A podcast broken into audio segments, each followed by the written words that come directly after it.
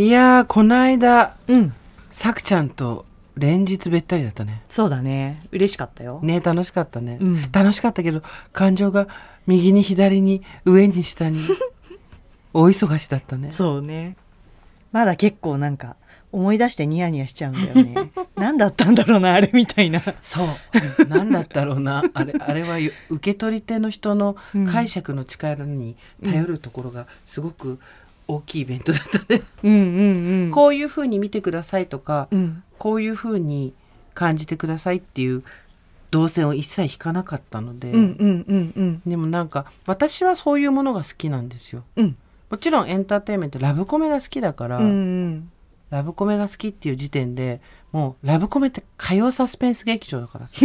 カサスだから。何が起こって誰が悪くて誰が良くてどういうことが起こって、うんうん。それがどこで起こってっていうのがもう全部決まってて。そうだね。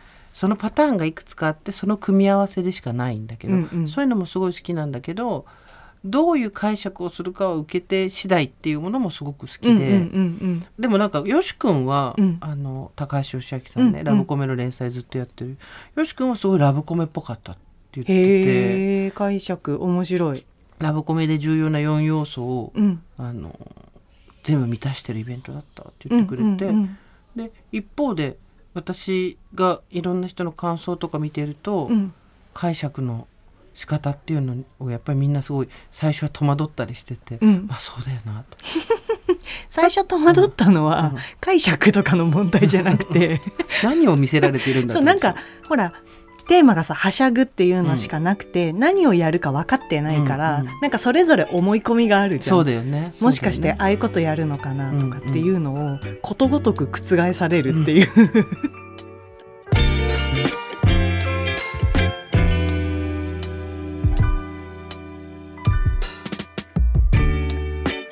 23年前からですかね。いろいろあってたわいない話雑談をすることがなくなってたんです。それまでは必要なことだけをやり取りするのが効率的なんだと思っていました。失わないと気づけないことって本当にあるんですね。これは雑談の人桜林直子とコラムニストジェーン・スーの雑談番組。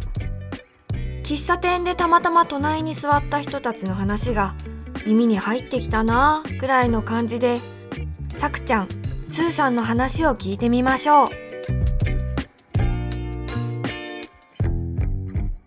さくちゃんはさどっちが好き？そのうん。ある程度感情のいく末っていうのがうん。分かるように誘導してくれるようなエンタメと、うんうんうん。先が分からないものと。あ圧倒的にわからない方が好き。今バスケすごい夢中だもんね さくちゃんのバスケ話聞きたかったんだバスケ好きなあれはわかるやつだけどね。そのなんだ勝った負けたがわかるやつだし、盛り上がりどころもわかるやつ。今 B リーグにさくちゃんがうん。突然ハマって、うんうん試合見に行ったりしてるんだよね、行ってる。毎月見に行ってるよ。新しい趣味だよね完全に、そうだね。試合見るっていうのはし新しい趣味、うんうん。ただ私あの中学も高校もバスケ部で。そうだよね。言ってたもんね、バスケ自体はね、うん。新しいものを知ったってことではないんだけど。だから初手のルールとかが分かってるのは強いよね。そうそうそう。そうだった面白いんだったって思い出したっていう感じだけど、部活とか自分がやってる時ってそれより辛かったこととかさ、うんうん。ね、自分と比べたりとかさ、ねそうだよね。もうそういうのから遠く離れて改めて面白いなみたいのとか、うんうん。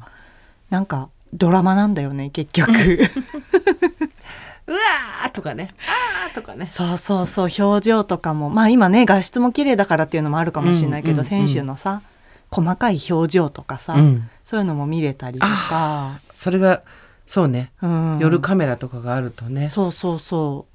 とかがあったりね、なんかそれこそそのどのチームとどのチームがどんな因縁があってみたいなこととかも、うんうん。因縁っていうかねこれまでのこれまでのういう試合がね。そうそうそう。とかそういうのも知れば知るほど面白いから、ただねなんかなぜかっていうのをまあ邪推だけどなんか自分の仕事と全く関係ないものうん。を取り入れる時間が欲しかったんだよねもともと。うんかうん頭の使い方として、あんまりこう仕事に関連づけちゃうものばっかりだから普段から取り入れてるもの読書でも何でも、でも全く関係ないもの見たいなっていう感じで、うん。いろいろ試したんだよ。だから SF 小説を読んでみたりとか。でその中でなんかこう面白いっていうのもあるしもう身体性っていうかさ自分とあんま関係ない頭で考えるとかじゃないものだったりうん。するので、ハマったね。なんかさうん。そうやって自分から探しに行かないと見つかんない時もあるし、うん。私みたいにもう突然バーンってぶつかられるようにして、ガンプラ面白いみたいになることもあるけど、うんうんただ出会い方は違っても作者に言ってた関係ないものを入れることうんうん。の効能はすごいわかる。ね。私は今おかげさまで仕事がすごく忙しいから、うん。本当はそういう時間があったら寝てた方がいいんだけど、うん。でもやっぱりそこに行くことで、うん。リフレッシュっていうか一回なんていうのここで生産みたいなさ、うんじゃじゃじゃんってクリアボタンを押せるっていうかさ、うんできるんだよね。できるね。でバスケってすっごいあの展開が激しいから、うんうんうん目を離せないのね結構ぼんやり見れないうんから、うんで試合全部見るとまあ2時間ぐらい、うんいろいろ飛ばしても2時間ぐらいあるんだけどその間さスマホとか見てる暇ないの結構はいはいはい、はい。でそれもいいんだよね。あーあーあーってみちゃんと集中できるってことだよね。そうそうそうそう。そうなんか常々私が言ってるのは、うん。なんかほらさくちゃんが言う過去のことと未来のことにとらわれるっていう、まあとどうしても答えが出ない、うん。だって過去のことはもう直せない。フィックスできないし、うん。未来のことはまだ決まってないから、うん。安心できないし、うん。その2つに足をすくわれるとどうしてもやっぱりうん。転んじゃうっていうのがあるけどそういうのをしないためにどうしたらいいですかっていう質問とかが来た時には目の前にうん。10秒に1枚皿が飛んできてそれをキャッチして横にある机に置くっていう仕事をしてたとしたら、うん。絶対そんなことで悩まないっていうわけ。うん。でどういうことかっていうと今やることっていうのがうん。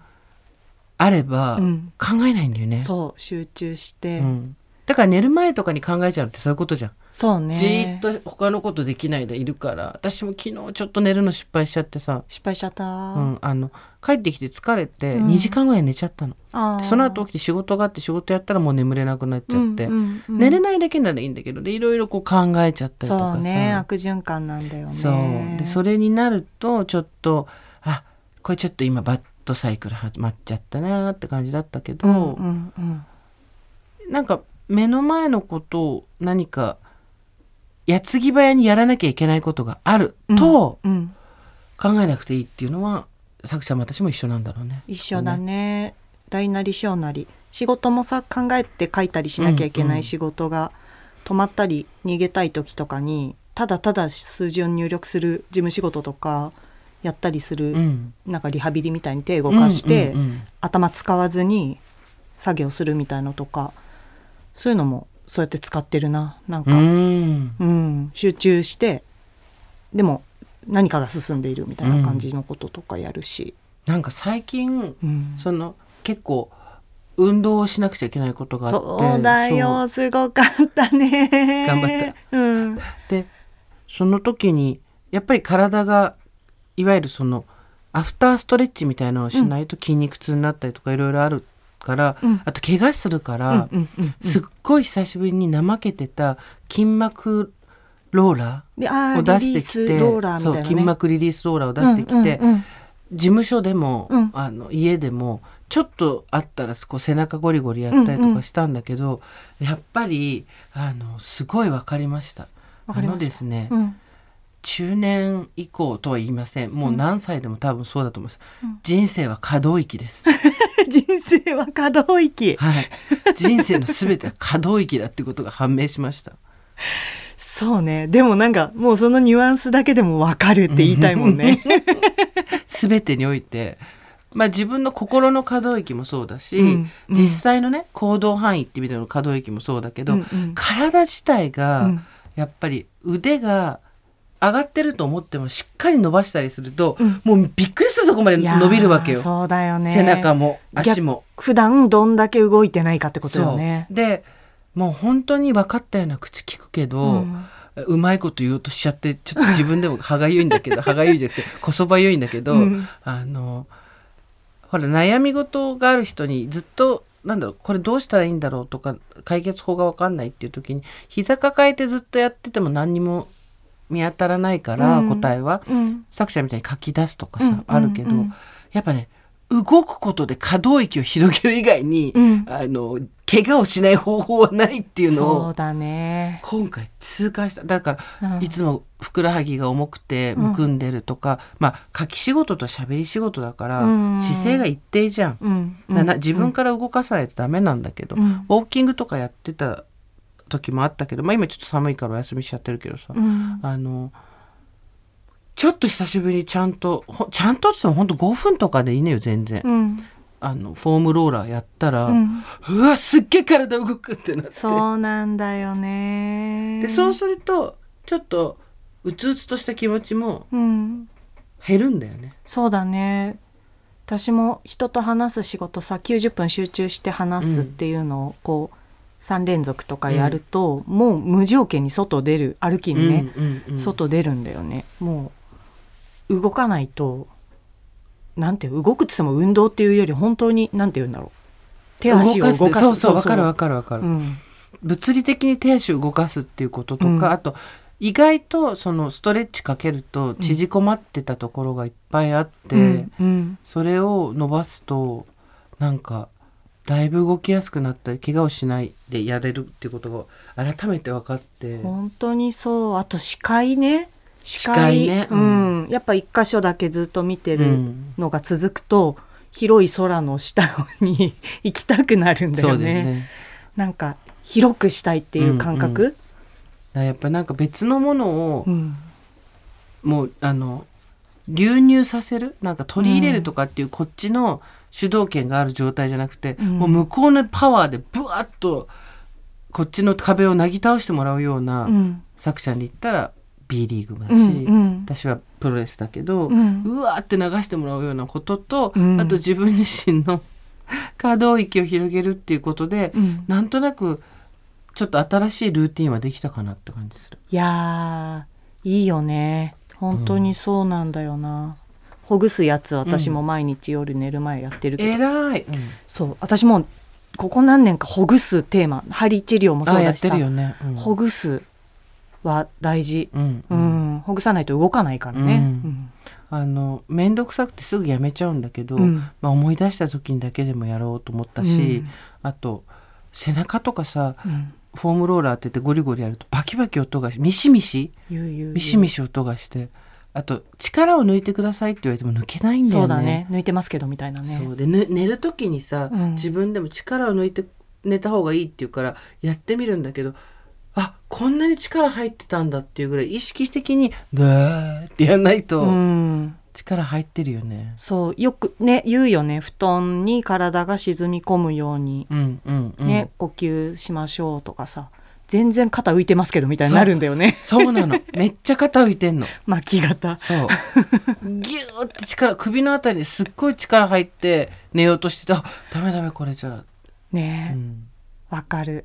ほぐして。可動域。人生は可動域だね。人生は可動域だよ。だからやっぱりそのなんだろう無理して人と喋る必要は全然ないけど、うん。でも面倒くさいって言って出歩かない。面倒、くさいって言って人と喋んない。まあとにかく面倒くさいを理由に面倒くさいを理由にしたら全てのじゃんけん勝てるじゃん。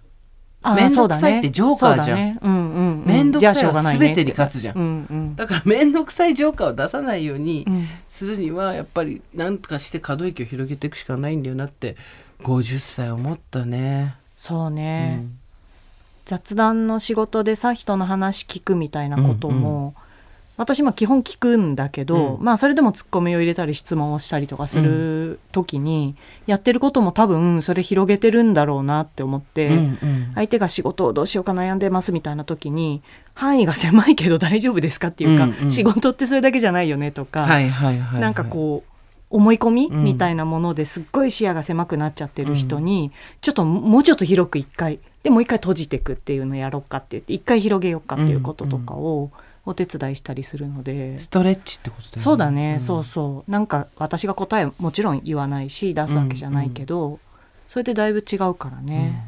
なんか堀井さんはうん。タイ古式マッサージに行ったら、うん。あれってストレッチじゃん。そうだね。無理やりのね、すっうんごい体が動くようになってて、そうでしょうねって。でしょうねっていいね偉いね。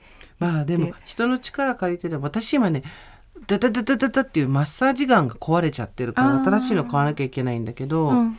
ああいうものとかローラーとか使って、うんうんうん。なんか体が凝り固まらないようにするとか、あと考え方が凝り固まらないようにするとか、うんなんでそんなことするかっていうと別にいい人間になりたいからとかじゃなくて、んそっちの方がいろんなものに接した時に楽しいんだよね。そうだね、うん柔らかくないと入ってこないっていうのがありますね。ねえうんうんそういうのすごい思いましたよ。うんねうんそうね。今日はここまで。ここでお知らせです。おかげさまで、隣の雑談は今年2月で1周年を迎えることができました。ありがとうございます。そして番組初となるイベントの開催も決定しました。日時は3月23日土曜日夜7時から。場所は東京下北沢にある本屋 B&B。オンライン配信もあります。チケットの発売は2月27日火曜日を予定しています。詳細は後日番組 SNS などで発表していきますので、ぜひチェックしてみてください。それでは来週も2人の雑談に耳を傾けてみましょう。さよなら。